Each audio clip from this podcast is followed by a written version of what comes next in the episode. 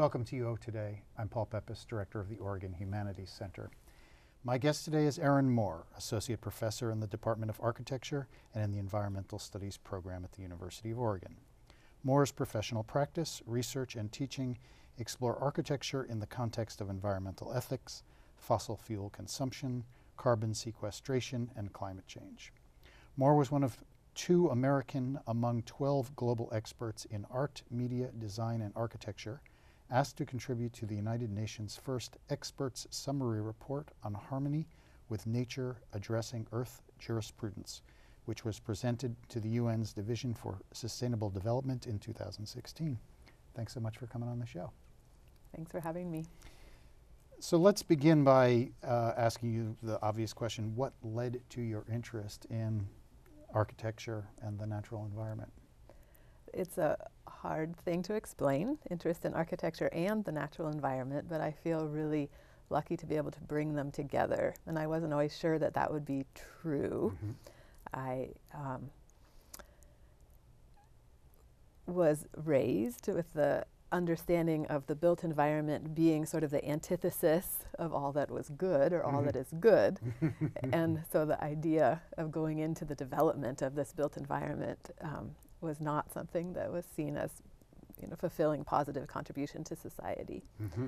I was really excited in the late nineteen nineties to hear the phrase green architecture, mm-hmm. and it probably wasn't more than a month after I started to read that I was um, going through the process of starting graduate or uh, applying for graduate school at University of California, Berkeley, and is in architecture. Is Berkeley's mm-hmm. program particularly strong in green architecture?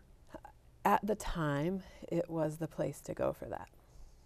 Okay, okay, okay. Now I would plug University of Oregon. Ah, yes, of course, for its strength in architecture related to the environment. So t tell me about some of the premises that structure your research. What does green architecture mean to you mm. in your work? Right, so that's not necessarily a phrase I use anymore, mm-hmm. um, but in terms of the premises that structure my work, I'm interested in the idea of design or making and the processes of coming up with new ideas through designing and making as a way of exploring ideas, um, especially ideas about the way that we are think uh, sort of ethical foundations or values, especially related to uh, human roles in the broader environment. How would you, if you wouldn't use the term uh, green architecture, mm. what term do you favor to describe the kind of work that you do? Uh, architecture. Architecture. Right. Got it. Right. I understand. So, you know, I think that many of my colleagues, and I probably also sometimes, and my students are also talking about sustainable architecture, mm-hmm. but um, that is loaded as well in ways that I'm not totally comfortable with. Okay. So tell me how you understand the relationship between design and the environment. Between the design and, and the environment. Natural, natural environment, yeah. Yeah.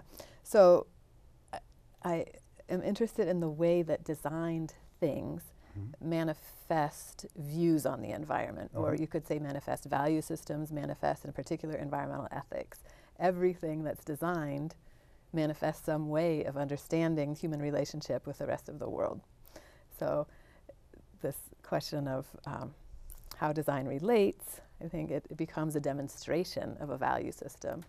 Maybe it reflects a value system or a worldview or an ethical foundation, or or maybe the process of designing something new maybe shapes a new one. We could say maybe, uh, would I dare compare design to literature in the ah. way that both are both reflecting cultural values mm-hmm. and possibly and sometimes shaping mm-hmm. cultural values. G- feel free to make that comparison. I, with I your think permission. I think it's the case with all creative mm. endeavors on the part of human beings. Mm. Um, so you have an, uh, uh, an architectural firm called Float. Mm-hmm. First of all, tell me why it has that name. Oh, thanks for asking that. So at the time that I founded the practice, I was finishing my graduate work and, and launching my pr uh, design practice and also my academic career. Mm-hmm.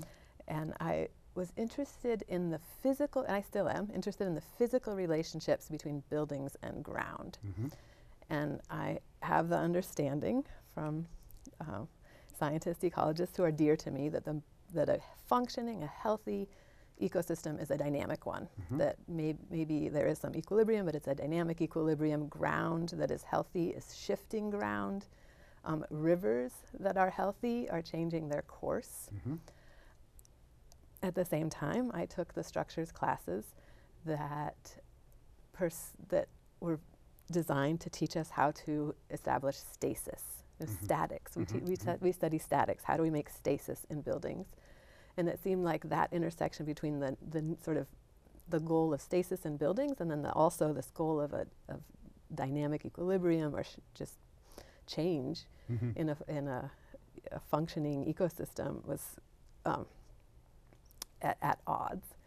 I, at this, so I'm always thinking about ways of attaching things that allow for movement. Mm-hmm, and mm-hmm. I'm a boater. I'm interested, uh, I, like many, um, have an interest in anchorage mm-hmm. and the way that when you are the best fastening for mooring something with tides or mm-hmm. um, other change is allowing movement, allowing this kind of floating. So the word float for my architecture practice is meant to be more broad, but is rooted in this idea of um, a kind of uh, attachment that allows for movement. Mm, fascinating.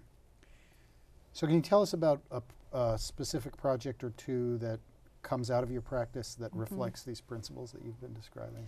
Yeah, so I mentioned this idea of design manifesting an environmental ethic. Mm-hmm. And so I, I, my practice is experimental. It's meant to use design sometimes in a conventional way with a client, sometimes not, uh, to experiment with manifesting different ideas. Or we could say um, asking the question, if we think this way, and then make a design based on thinking this way, what happens? Mm-hmm. So um, the writing studio, the, the Watershed, mm-hmm, which mm-hmm. is not far from here, mm-hmm. was a design that was based on the question of how can, in a place that's pr meant to be wild and sort of richly biodiverse, how can you have a structure that would shape the experience for a person in that place that would amplify the hydrology, the, um, the other kind of seasonal changes rather than dampen them the way mm-hmm. that some kind of um, built structure might. So the whole thing is an experiment in how can built interface between or with humans and this um, more complicated world or equally complicated world, not necessarily even separable world, mm-hmm. enrich that or amp in fact amplify that. And that um, project, um, one, one of the very specific uh, prescriptions was that the, the rain, the sound of the rain would be amplified, and maybe it is doing that to a fault. So okay, so can you just describe it a little bit more? Mm-hmm. And that, and since you raised the question of um, the sound of the rain mm-hmm. being amplified maybe mm-hmm. to a fault, say why. Well, okay, so it's a very small structure. It's on the interior, it's seven feet by ten feet. It's a writing studio for my mother. Mm-hmm. It's um, a single, what we call a single wall construction. It's not insulated. It's um, three-quarter inch cedar tongue and groove floating in dados um, for the, of the primary structure. It has a butterfly roof that's polycarbonate, mm-hmm. and that has the, catches the water, makes a lot of noise when it rains, and then that water is captured in a trough mm-hmm. that also acts as the step for the studio. Um, and so even if it hasn't recently rained, there's still water there, and so it still serves the many species. It's very busy, central, mm-hmm. Grand Central Station watering uh-huh. trough. And it's but also very, um, it's, it, there, there are windows that are very significant in, mm-hmm. the, in the structure, so that the interface between the structure and the, the experience of the person in there is very much open. Yeah, and I mentioned before this idea that the built environment sort of shapes the way that we might be actually interacting with almost physically, and I think the most obvious reduction of that idea, the simplest example, is that in fact buildings choreograph the way we move and see in space. Mm-hmm. And windows are a really interesting example. A lot of times in conventional housing, for example, a window forces a body posture that is like how we're sitting, mm-hmm. or encourages one if mm-hmm. we're at this height, we see from here to here. Mm-hmm. Um, that is um, implies a value of a certain kind of view, a certain kind of distance.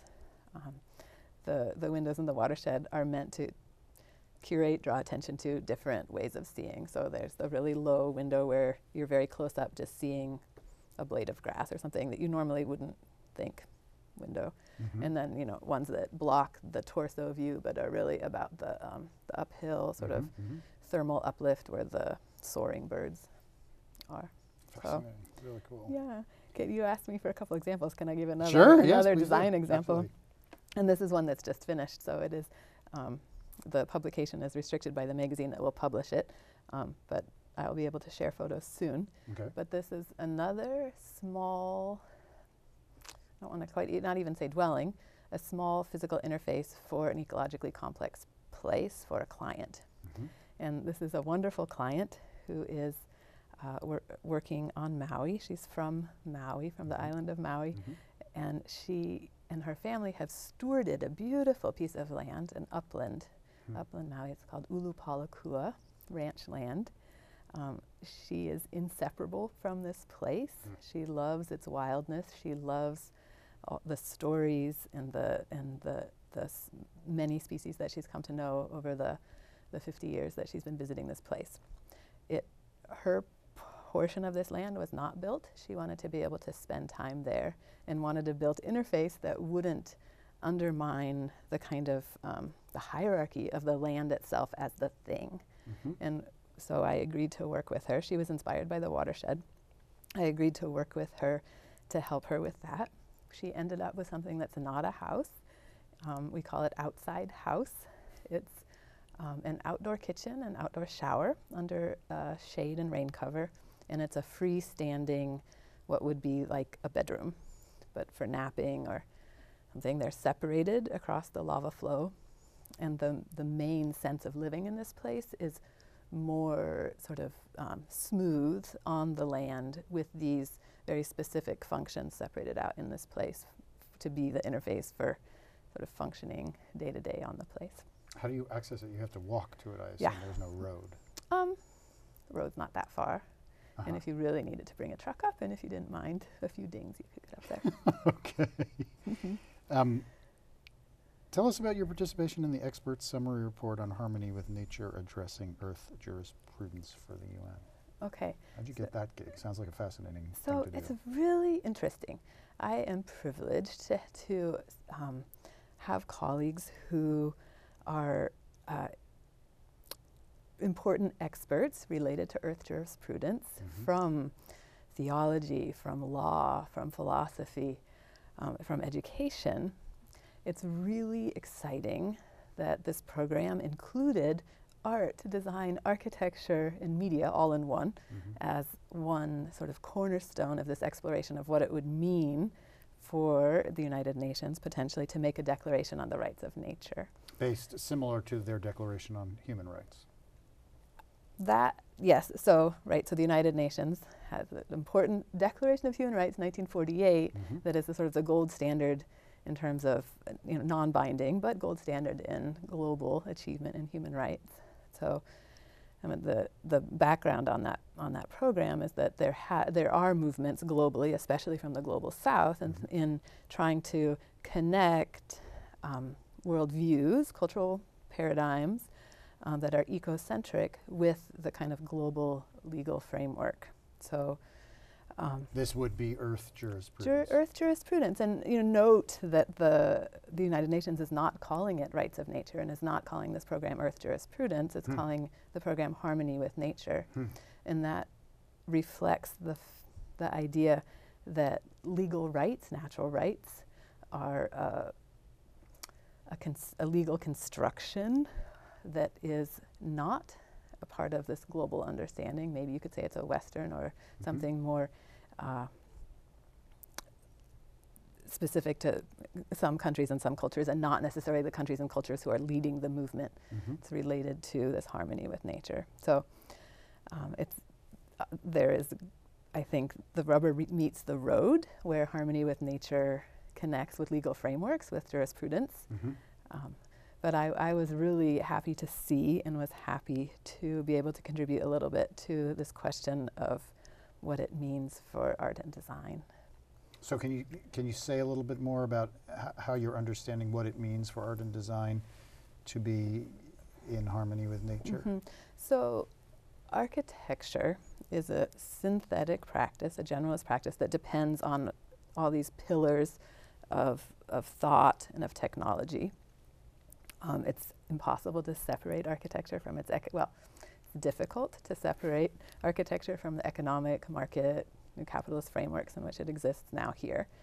Um, so I think it's appropriate that a lot of the energy is looking at economics, at law, philosophy. Mm-hmm. At the same time, I think that architecture, again, is a kind of manifestation, reflection, or a tool. Architecture, design, and art, I would be actually be pretty inclusive about this, mm-hmm. is a fantastic tool for exploring new ideas uh, or um, for reflecting on ideas that exist. So, so my interest in the role of architecture related to the rights of nature is not necessarily as a way of, um, how do you say, not um, necessarily pra uh, implementing, well, I guess it would be implementing, but, but as a way of exploring or being an agent of cultural change. Mm-hmm, mm-hmm. So um, can you, I mean, I assume that the two projects that you've described to me mm-hmm. would, in your view, be examples of this agency towards change, uh, ways of it reconceptualizing, repracticing architecture that mm-hmm. I'll say something about that. Yeah, yeah. I, I would say that those two projects are exercises in exploring, exercises in exploring the potential of more ecocentric worldviews in design. Mm-hmm. Mm-hmm. So, um, how do you take an existing building mm. and help to make it more ecocentric? So, what what are some mm. of the problems? Let's say, what are the kind of problems that you mm-hmm. would face mm-hmm. if that was the problem you were trying to solve? I want to zoom out a little bit Go on ahead. that question. Zoom, is, zoom out as much so as the case studies like. that I've talked about mm-hmm. are really about the relationship between one person, sort of, or a couple of people interfacing with one particular site, and the boundaries in my mind's eye when I'm talking that way are mm-hmm. not much more than a mile. Right. Though, in designing those things, we're also talking about broader spheres of impact. Mm-hmm. um, I think that when you're talking about retrofitting or doing adaptive reuse of an existing building, mm-hmm. maybe related to the way that that building is interacting or the people in it are interacting with the environment, I think then it becomes really appropriate to start talking about measures of architectural impact that are global. Mm-hmm.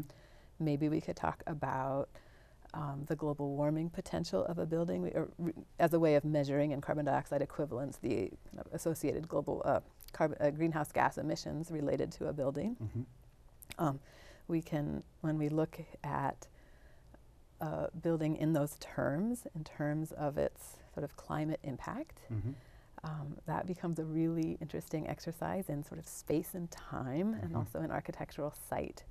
Because as we know with climate change, um, the impacts of greenhouse gas emissions are um, global. We can't say this is my site of architectural impact, this is my site of architectural impact, and mm-hmm. that in this case, atmosphere is a really critical architecture site, architectural site. So we can think about the kind of impact on the atmosphere of a building through its whole life cycle. Mm-hmm. This is another theme, I think, in the way that I'm interested in thinking about design is sort of life cycle, how th things have a beginning, middles, ends, and beginnings again, and not um, this kind of maybe a single, single-use building. Mm-hmm.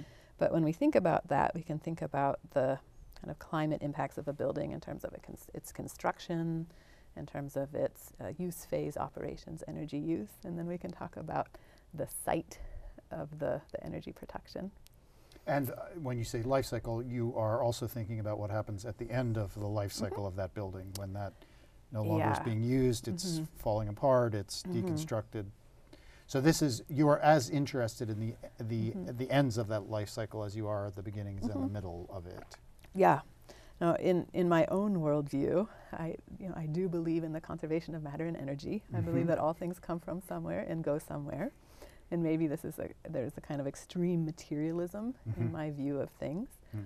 Um, I do, with my practice, I have, when I make smaller, I have smaller things that I'm designing that I'm calling the Borrow series on the mm-hmm. premise mm-hmm. that, um, furniture, for example, and um, the premise that when, as designers, when we're making something, we are borrowing material from the world temporarily for a temporary assembly, and then in the end it goes goes back somewhere. So give us an example of one of the borrow, because I've looked at some of those online. Tell us about those. How does that work out in practice? Yeah. Um, it is maybe not that, you know, you might look at a piece of furniture that I designed and it might not look all that different mm-hmm. than something that you might get at, um, I don't know, online. From. Mm-hmm. Mm-hmm.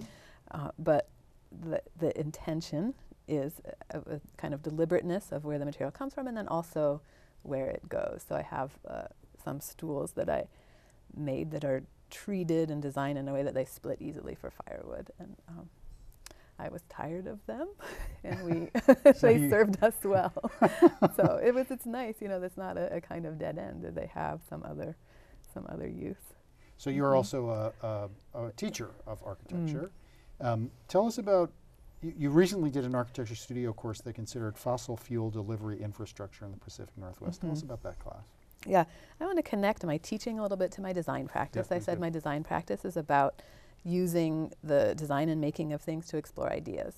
Teaching design studio is fantastic because we can use speculative design. We can imagine designs, mm-hmm. that, and so we are not, you know, bound by clients or um, the actual construction of things necessarily, to test different kinds of questions, different kinds of parameters, and I think it's a fantastic vehicle for thinking about relationships again between paradigms or value systems and the kinds of outputs that come from being very deliberate about those systems. Mm-hmm. So you mentioned this studio that we called Lines, Pipelines, and the tr Transcontinental Fossil Fuel Transport in the Pacific Northwest. Mm-hmm.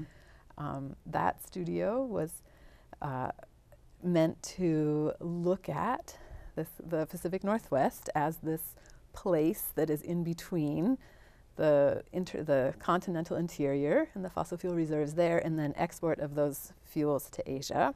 So we're in this territory that some people have called the thin green line. Mm-hmm. It's a rich, contested uh, territory. I structured that studio so that students were asked to study the space of the transportation of the fossil fuels. Um, it's a linear space. Um, that's defined by its slend length, slenderness. I'm talking about fuel lines, I'm talking about rail lines, mm-hmm. rivers, highways, um, and then also by the way it's in those lines are interrupted maybe by a protest or a bridge or a port. So they learned, they mapped out that space, they read the uh, executive summary or summary for policymakers, I should say, of the International Panel on Climate Change two thousand fifteen. They mm-hmm. became familiar uh, more than Uh, their classmates of the kind of cur current topics in climate change related to industry and energy production. And then I asked them each to write a manifesto related to the space they were, were documenting. So given what you know about this space, given you what you know about fossil fuels and climate change, what do you believe should be the future of this space? And I, that was not what is the solution, but what are the parameters that should define this future? And their manifestos really varied. Um, some students said, at all costs, we're pulling up these pipelines, we're done with fossil fuels. Some students said, actually, fossil fuels are here, we are going to, but we need to mitigate the dangers to communities along the way who might be subject to um, accidents of pollution, fires, coal like train, the, like, the, like happened right after my studio, yes. Yeah, last uh, year, last yeah, summer. Yeah, there have been accidents, yes. Um, and some students were in between. We need to decommission the, the transportation of coal by rail, but at the same time we need to be put into place new economies for the mountain states. And so this was what in architecture we call the program, right? The function of the building or the function of the design. And then I asked them to propose designs that would respond to their manifestos. And I was really excited by the variety of proposals. Um, because it reinforced my hypothesis that truly that we can, ma we can make progress on in, uh, intellectually mm-hmm. by using creative processes for generating designs as a way of in, in moving from um, value systems to their manifestation of the built environment. Can you give me an example? Can you describe one of these, these projects? Yeah. So Uh, one student um, proposed a series of um, art installations along the coal, coal train that goes through the Columbia Gorge. Um, I described the third one, which was, it's a, she proposes a pier out into the Columbia River that has a, a digital interface that is out in the wind. I mean, Columbia Gorge has all this wind, prevailing winds from the west. Mm-hmm. She understands that those winds that come from the west actually um, could be understood to come from Asia. She proposes a um, kind of webcam of a major city in Asia that hmm. might maybe a city that is the destination of some of the coal that's passing by right over here, with a date and time stamp of that city, of the moment when that wind left. Hmm. And that really compresses this idea of pollution from coal. Mm-hmm. We can worry about coal trains going by and sort of drifting, which is a big issue too, drifting bits of coal down. We can think just kind of abstractly about the kind of global impact of the combustion of that coal. But the, what her project serves to do, obviously, is to sort of compress the space and time of that pollution. So you can see, sm you know, smoggy, smoggy Asian metropolis hmm. there. So, but they really, that's one uh, you know, wonderful example. But they they they varied a lot. Well, I'm, I'm, I, we have just about a minute left, so this will be my last question. Um, what are you working on now? What's your newest project? It, can you tell us about, let me put it that way, can you tell us something about your newest project? Um, I am working on a couple of things. Let's see. Um, in two thousand thirteen, I worked with a team of students from the Kengo Kuma design studio at Tokyo University. Mm-hmm. We, for a design competition, there's a short couple day competition in his labs in Tokyo. Um, my team won a project, won the sort of Material Equilibrium Award for a project that proposed a thatched building in which the thatch runs sort of in a circle. This idea of exploring sort of material cycling and the idea of habitat. And I am working on building a small prototype. This is a departure from my client-based work, because if you think about thatch, it sheds water when it goes like this, but it totally fails when the thatch is like this. Mm-hmm, so mm-hmm. this is not meant to succeed as shelter, mm-hmm. but it's meant to explore the idea of shelter for, fail as shelter for humans, but it's meant to explore the idea of habitat and shelter in this um, by changing the way water uh, moves on a surface with this material. How big? I'm not sure, but big enough to go in, but not so big that I can't just do it. Okay. Okay. Well, all right, Aaron, why don't we, we'll call it a day there. Thank you so much for taking the time to speak with us today about your practice. It's fascinating. I really appreciate it. My pleasure. Thanks. I've been speaking with Aaron Moore, Associate Professor in the Department of Architecture and in the Environmental Studies Program at the University of Oregon. Thanks so much for watching.